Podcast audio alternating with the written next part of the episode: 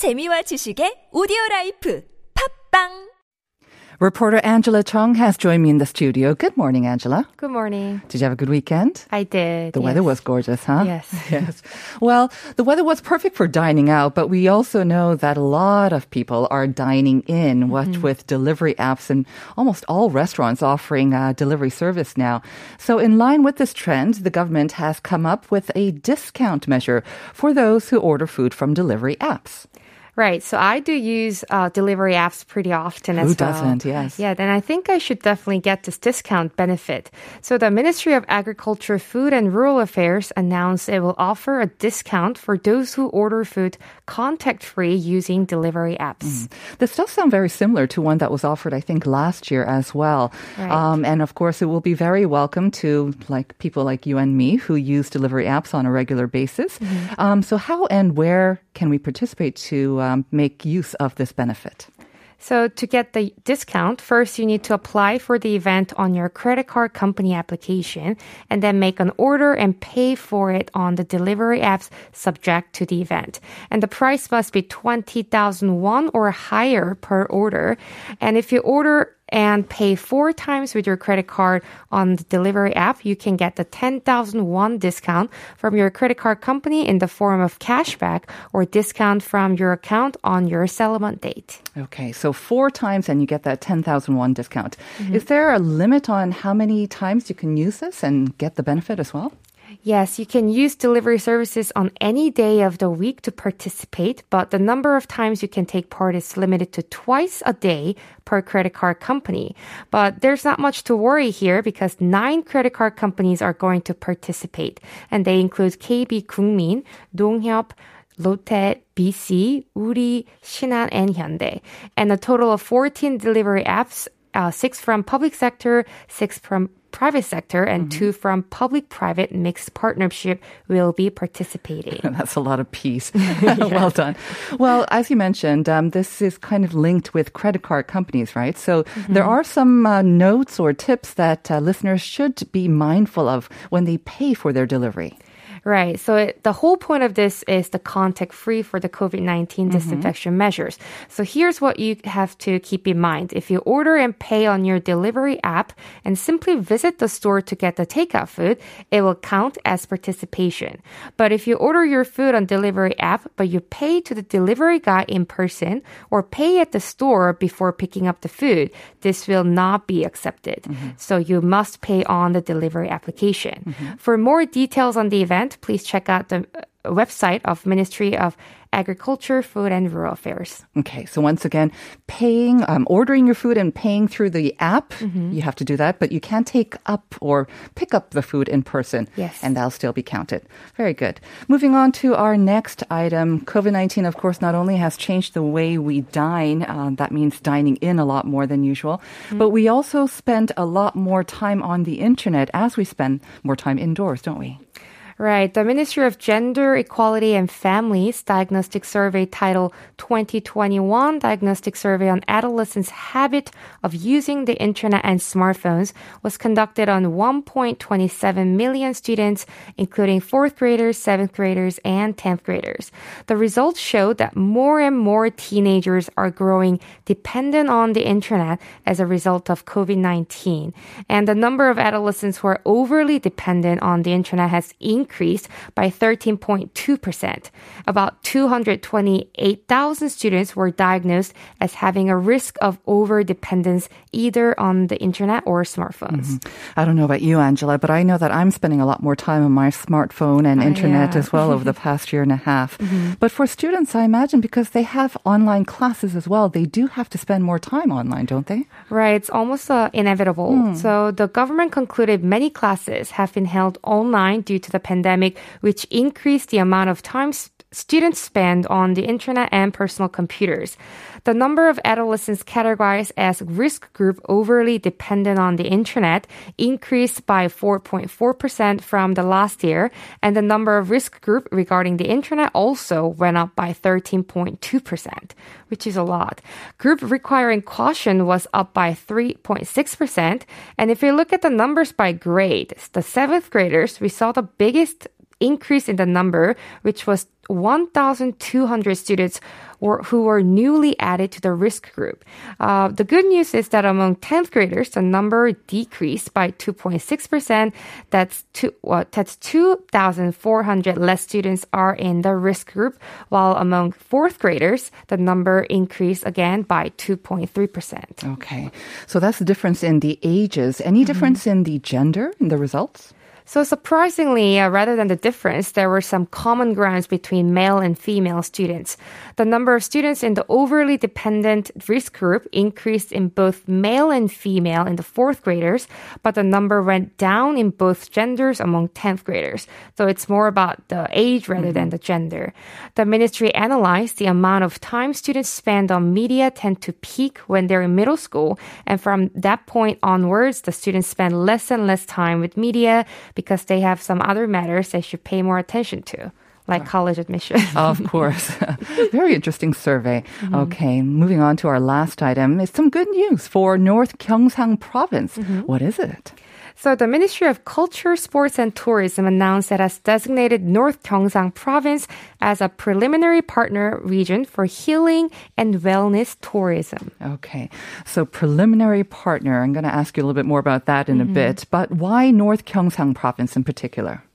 So North Gyeongsang Province is home to unique tourism cen- uh, contents. First, North Gyeongsang Province has Janggaehyang Culture Experience Education Center, where tourists can have hands-on experience on healing foods originating in 음식 Dimibang, which is the first cooking book written in the Korean language. The province also has forest resources for healing, centering on National Center for Forest Therapy. And the province's plan to strategically promote its healing program using the local Punggi Insam Festival and the local government's drive for tourism programs have been highly praised. North Gyeongsang Province as the new partner for wellness tourism will be given a total of 200 million won, which will help the province devise its own strategies to create the wellness tourism partner region. All right, and this is the time when I wanted to ask you about this preliminary partner designation. What exactly does it mean? So the government has designated a region as a partner for healing tourism to promote a long stay tourism by combining a destination, accommodation, and food. Mm-hmm. But this year, for the first time, the government designated a preliminary partner. The government's intent for this project is to analyze the region's own unique resources for healing tourism and to promote region, nurture its healing tourism in a systematic order. So for your information, South Gyeongsang province was designated as the wellness tourism partner in 2018, North Chungcheong province and Gangwon province in 2019 and 2020 respectively. Okay, so we look forward to even more uh, wellness sort of destinations being developed in North Gyeongsang province, which in itself already has so many de- attractive destinations and it's a beautiful place to visit. Right. Thank you very much, Angela. I hope you have a great week. We'll check back with you on Friday. See you on Friday. It's time for All in Context and time to take a closer look at some trending Korean words, phrases, and sayings. And for this, Albert Kim has joined me in the studio. Good morning, Albert. Good morning. How have you been? Uh, not too bad.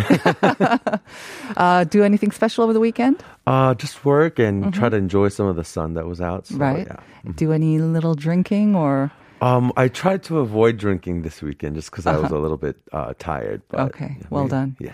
well, that was kind of my segue, or I was trying to lead up to the question of the day, which is, um, do you have a special hangover cure that kind of works for you every time, if you ever need one? Um, I read a study somewhere, and this, I'm, I'm not sure how much to believe it, but they were talking about um, how there's like a s- uh, there's some kind of chemical inside, like uh, certain types of cider or like uh, lemon lime flavored sodas. Mm-hmm. Oh, is that right? Um, so that's usually what like I drink, and just because it feels, you know, It very feels good, fresh going, down. But refreshing. yeah, any type of liquid, I guess, but you go for the sort of the tangy, cool type.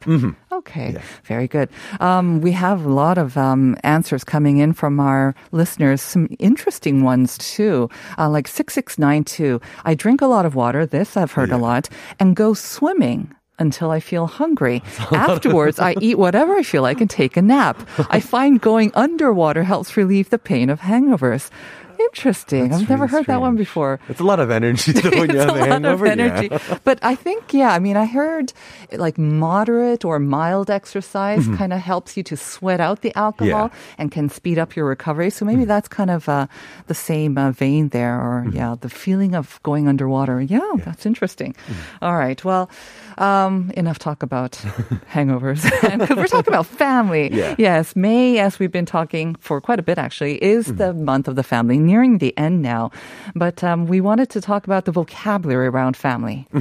Um, and I just kind of wanted to tie in um, family and parenting culture just because, um, you know, we did talk about like Children's Day a lot, Yeah. but, you know, can't leave out the parents. And um, Parents' Day just kind of wanted to tie afterwards. both of those um, themes. But um, yeah, uh, it's a really big month, like you said. Um, I think, you know, whether it's celebrating parents or um, with children or, Or married couples. Married couples, Yeah. yeah, that's, um, you know, a big one that we Mm-hmm. covered last week. Um, and yeah, um, I think the trend of like family or 가족 Mm-hmm. um, is something that uh, you can't really leave out when you talk about Korea. So Right. Mm-hmm. And the vocabulary behind it as well. Um, it does kind of point to the culture Mm-hmm. of Korea as well. So that's kind of fun that we can got, dive into um, in depth. So let's begin with, I guess, the first one. I mean, when we think of traditional Korean families, old families, anyways, Mm-hmm. in the olden times, a couple of decades ago, they were very, very large and they had like sort of multi generations living under one roof, didn't we? Yes, um, and we would actually use the term 가족 and um, put the word or character 대, meaning large, in front of it. And Right. like you said, I've had a lot of friends mention this in the past, where even if they weren't living in the same house, they would either be living in the same building on different floors. Oh. Um, and even when I lived in the states, we all, um, my grandparents at one time, my aunts and uncles. Um, my co- of course my cousins um, and our family basically lived within like a five mile radius of each other. Wow. Okay. Um, and uh, they're doing that again. I think not just uh, not purposefully, but it just happened to be that way. But um, that's very rare. I think, um, especially these days. Um, It is rare. And I think, I mean, in addition to living nearby or maybe even literally the same roof Mm-hmm. Yeah. Mm-hmm. if you're living in, a, in an apartment, but uh, I mean, like my mother, she has um, five other siblings, so Mm-hmm. six brothers and sisters. So even that I would consider a tegajok. Yeah. But unfortunately, that seems to be the generation above us, like our parents' generation. Definitely. Not so many that we see nowadays. Mm-hmm. But out of necessity, maybe for child um, care or parents' care, now they're kind of coming back together. But not so much tegajok nowadays, right? Yeah. Um, I think it's very common just to have you know even when I look at my friends and they have one child and mm-hmm. I jokingly say like, oh, you have a son. Um, now you know you have to have a daughter. You have to have one of each. And um, most of them, I, I would say overwhelmingly large number of them are like, we're done. One Um, is so, enough, yeah. Let's break down the word 가족, though. Like we said, um, I mean, we've kind of touched upon it already, but it, it's linked to living under one roof. Is that right? Um, so 가족, um, both have different terms, and Mm-hmm. 가 is the character for house. So you'll hear things like 본가, like when you're talking about like Right. where my like hometown or my uh, family is residing, and 족 actually stands for the term for tribe or someone who um, shares the same bu- bloodline, which in Mm-hmm. Right. Korea kind of you know, goes hand in hand. But yeah, And then another word that we have um, that also means family is 식구, which Mm-hmm. seems like kind of a more colloquial, more um, sort of less formal term. Yep. Um, and I don't know. Per- I personally really love this term for Mm. family that, that people kind of use a little bit interchangeably.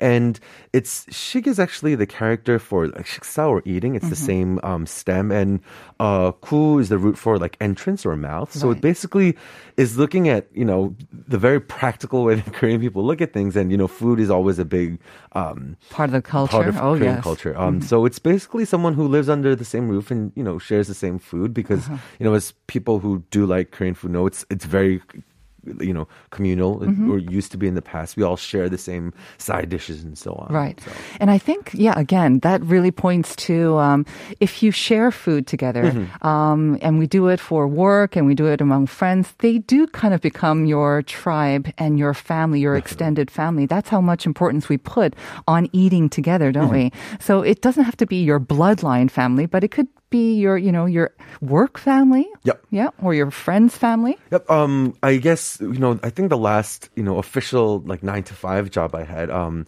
the first you know meal that we all had together the first day uh, that I started work. Um, we had lunch, and they said like, "Oh, 회사 식구 된걸 환영합니다." So they were like, "Welcome for being part of our office family." And I Right. guess that was a very antiquated statement because everyone just had this like really awkward look. but I was really happy to hear that. It's you know it sounded really like familiar and comforting. So And you celebrate that by having a meal together, right? Usually lunch or dinner, and then that's the official sort of welcome into the extended family. Yep. Um, but of course, as we mentioned, these teishikus not so common these days. Um, Korea has been rapidly changing, and so has the concept and the size and the look of families here too, huh? Um, and you know, we talked about like even in the past like decade, we can see so many Oh, changes yes. within family. But I think, I guess the the starting point of that will probably be like the '70s when industrialization started Mm-hmm. happening, and you know, even there were, you know, when I was doing some research, I found a lot of information where in the '70s they were like, hey, you know, why don't you limit the size of your families to like, Oh you know, yes, just It- two? I right, believe it was a public campaign. Was, Mm-hmm. Yeah, raise two child children well instead of like four. Yes. Yep. And so like that I guess the really like standard form of a family would be, you know, just four people and it was Yeah. usually the parents Mm-hmm. and, you know, two children. Um like I, you know, jokingly told my friends one of each one of each. Um and that was that seemed like the majority even until the past decade. I even noticed among my friends who were parents Mm-hmm. um that as soon as they became, you know, married, they they the next step uh, the pressure of like having children was really strong, but I Mm-hmm. think um to a lesser extent, it's not quite as much so, even compared to 10 years ago. My friends who got married 10 years ago. Right. Yeah. Um, mhm. Um, and I think actually this seems to be a global trend as well. I mean, Yeah. um, I just saw an article in the New York Times talking about the huge population sort of drop that's being seen around the world. Um, but as we see this also, we're seeing that younger people, um, as before, I think they they lived with their parents before they got married and that was kind of a given because you were supposed to get married. Most people did get married but again now people have a different idea about marriage and having kids so they don't necessarily find that they have to wait until they get married to gain independence right? They will move out maybe earlier than that. Yeah. Um, and that concept, like you said, um, you know, a lot of people, you know, people in their 20s are actually moving out, which was really rare. You kind Very of stayed rare. home with your parents and Absolutely. they kind of, you know, ra- basically raised you until you were ready to, you know, find your own house. But the concept of like 독립하다 or like 독립 독립성, I guess, which is like having like a sense of independence or gaining independence, um, was r- not really that common until you know I think really the past decade, and uh, the term is like chachi for those people who live alone, right? So um, it's living by yourself. And surveys have reported the number of 1인 가구 or single family households. um, and we've talked about this Oh, previously, yes. but it exceeds uh, 9 million as of November of last year. And I believe they're the largest, um, or the fastest growing form of a sort of family or a household that we're seeing. So we're going to c- continue to see this in the years to come as well. So that is a major trend. But um, I think the concept of parenting as well has also changed a lot. As you mentioned, when, as, when before, you know, the children would stay in the home until they got married. Nowadays, I think even the parents are sometimes maybe kind of encouraging their children to become more independent as well.